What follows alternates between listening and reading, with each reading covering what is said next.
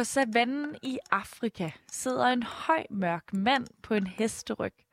Hans tøj har forskellige brune og sandfarvede mønstre, så han kan falde ind i naturen bag ham.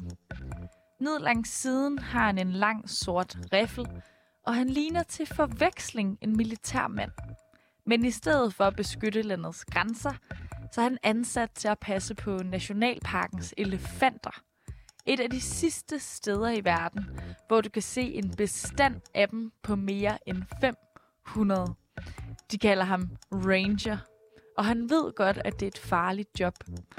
Krybskytter kan hurtigt tage sigtekornet væk fra elefanterne og pege det hen på ham i stedet. Det vil ikke være første gang, at de dræbte en ranger. Derfor knuger han sin ene hånd rundt om hestens sele, mens den anden hviler på den walkie-talkie, han har over skulderen, så han kan tilkalde forstærkning. Han prøver ikke at tænke på, at han kan ende med at blive jægernes skydeskive, mens han langsomt rider ud over savannen.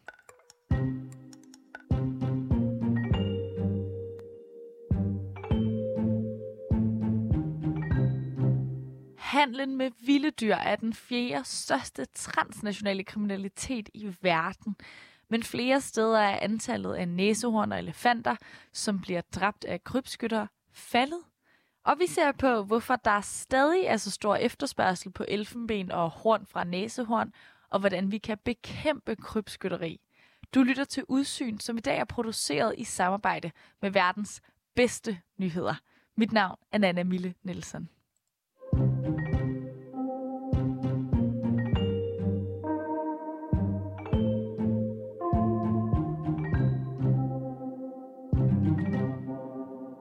Altså, når man hører ordet krybskytteri, så tror jeg, der er mange, der forestiller sig sådan kæmpe gevier og eksotiske dyr, der hænger på væggene på en eller anden, i en eller anden rimands palads.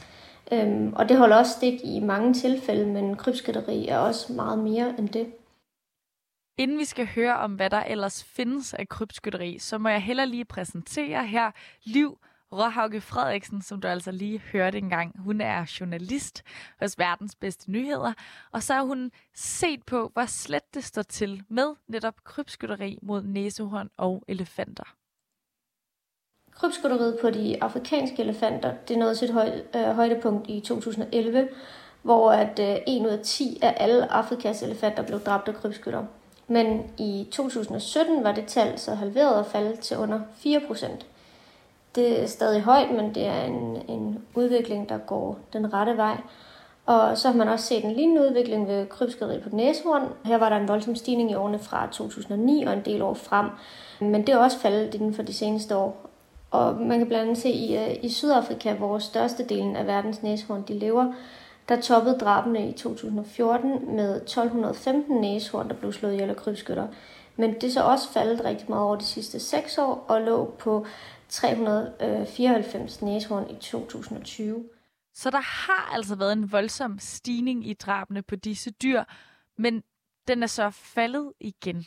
Og der er et særligt sted, Liv har haft under lup, nemlig Sakuma. Sakuma er en nationalpark, som ligger lige smørhul mellem Sahara-ørkenen mod nord og så frugtbare regnskovsområder mod syd. Det ligger i det afrikanske land Chad, øh, som, øh, og, og nationalparken her, den spænder over 3.000 kvadratkilometer i parkområdet, og det er et af de mest beskyttede områder i Afrika. Imellem årene og 2002 og 2010, der dræbte krybskytter 1000 elefanter, svarende til over 95 procent af Sakumas elefantbestand. Men siden år 2010 har man formået at holde jagten væk, og det har man gjort ved at lave strammere retshåndhævelse, uddanne eksperter og få et bedre kommunikationsnetværk. Og det har de blandt andet gjort ved at rekruttere og oplære et meget effektivt hold af Rangers, som står for at beskytte parken. Det er blandt andet deres indsats, der har haft en rigtig stor effekt. Og man kan så se, at i de her sidste fem år har ingen af parkens elefanter været offer for krybskytter. Og for første gang i årtier er Sakumas øh, elefantbestand faktisk stigende. Sakuma Nationalpark er både et enestående eksempel på fremgang, men viser også og understreger verdens store problem med krybskytteri. Faktisk bidrager krybskytteri til tilbagegang i bestanden hos en femtedel af alle troede dyrearter. Og krybskytteri og handel med vilde dyr eller dele fra vilde dyr, det er et stort problem, for der er bare hammer mange penge i det. Særligt elefanter og næsehorn har været jaget, fordi deres horn og stødtænder flere steder i Kina og resten af Asien menes at have ja, medicinske effekter og kan bruges som statussymboler. Det kan være, at man udsmykker ens hjem med udskåret elfenben, eller man giver det i gaver til, øh, til ens venner eller forretningsforbindelser, som man gerne vil imponere. Og så næsehornene, det kan også godt blive brugt til en form for statussymbol, men næsehornshornene bruges ofte i medicin, hvor de knuses, for at man kan putte det i noget væsk, man kan drikke. Man tror simpelthen på, at det kan kurere alt fra tømmermænd og feber til livstruende sygdomme. Ja, og så ud over det her asiatiske, traditionelle asiatiske medicin, så bliver det så også brugt til smykker og udsmykning, de her næsehornshorn. Blandt nogle rigmænd, der mener man ligefrem, at næsehornets horn kan kurere tømmermænd. Og selvom det jo egentlig bare er lavet af det samme som vores negle, keratin. Det fortæller Martin Reinhardt Nielsen, som er Associate Professor på Københavns Universitet, og som har forsket i krybskytteri. Og i Vietnam er der også nogle steder tradition for, at familier opkøber det dyre horn for at vise en sidste respekt for familiemedlemmer, som er døende, siger Martin Reinhardt Nielsen blandt andet øh, dødbringende sygdomme, kraftsygdomme. Og selvom man måske ikke helt øh, troede på eller havde oplevet, at det faktisk ikke rigtig havde den effekt, så følte man sig stadigvæk forpligtet til at og, hvad skal man sige, at prøve at, at lave den investering, store investering, der er at købe næsehornshorn, fordi så havde man gjort alt, hvad man kunne for sit syge øh, familiemedlem, og man havde vist dem øh, den sidste ære på den måde. Når vi hører ordet krybskytter, så er der sikkert mange af os, der får et billede på nethinden af en rigmand i sandfarvet kaki shorts, eller en riffel under armen og et stort smil på den her store vildjagt. Og, og det er det også, men krybskytter kan altså også være mange forskellige typer. En krybskytter, det kan være mange forskellige personer. Det kan være alt fra den fattige landmand et sted i Afrika, som prøver på at beskytte sine afgrøder mod vilde dyr, hvis de bliver spist af nogle vilde dyr i området. Øh, så kan han så reagere ved at, at skyde dyrene for at sikre, at hans afgrøder ikke øh, går til spil på den måde. Det kan også være, at han øh, måske skyder et dyr, han ikke må for at selv få mad, eller kan sælge det her dyr for at få nogle penge. Men skalaen går altså simpelthen for de her personer, som, som gør det af grunden, som at de selv skal have noget at spise eller passe på deres egne afgrøder, til folk, der aktivt fanger dyr for at kunne sælge dem, fordi de har de kan tjene mange penge på dem, sådan som elefanter og næsehorn. Og så har man så også set de her professionelle netværk af krybskytter, som måske flyver ind øh, med helikopter i nationalparker og skyder elefanter for at tage elfenben, og så lader resten af dyret ligge, og så flyver derfra igen.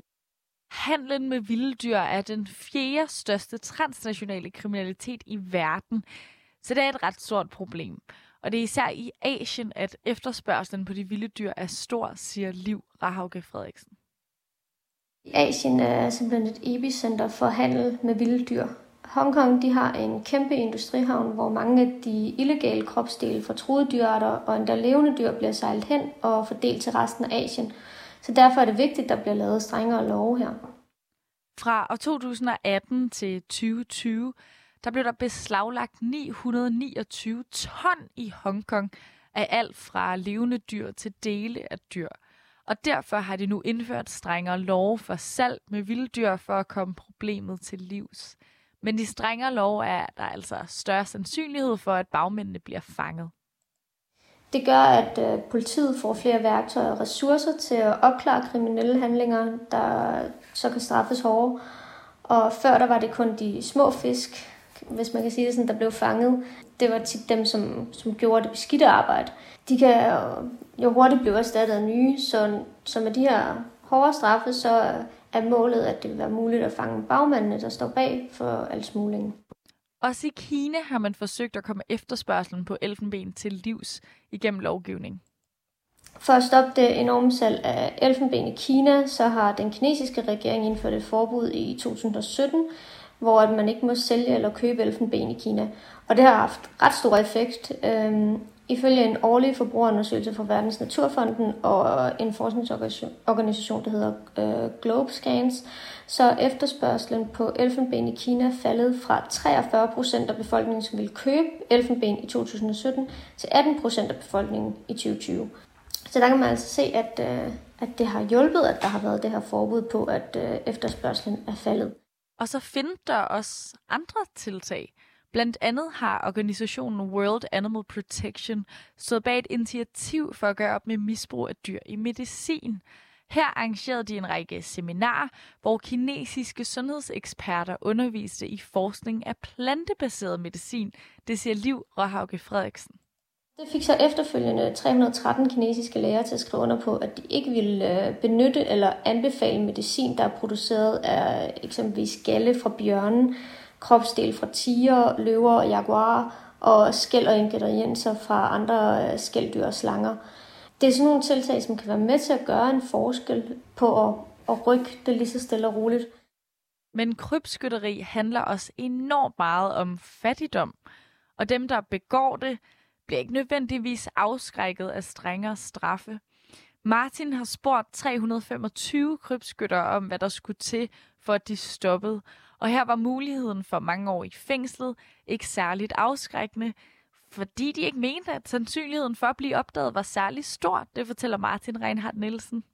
Og det her med law enforcement, altså en, en interaktion mellem øh, den straf, du fik, og sandsynligheden for at blive fanget, den, den havde ingen effekt, fordi sandsynligheden simpelthen var så lille for at blive fanget. Og hvis du blev fanget, så skulle du bare betale en lille smule bestikkelse, så fik du lov at gå igen. Det, der virkelig øh, virkede, det var muligheden for at tjene penge i et andet erhverv. Og det vi fandt helt specifikt var, at hvis folk de havde adgang til et andet erhverv, som, som skabte øh, 15 kroner om dagen, så vil, de, så vil 90 procent af dem i hvert fald gøre det, frem for at være øh, krybskytter. Men det er et enormt komplekst problem, og et problem, der er svært at komme til livs. Og derfor er Martin Reinhardt Nielsen heller ikke super fortrystningsfuld ved, at det forsvinder i løbet af de næste par årtier.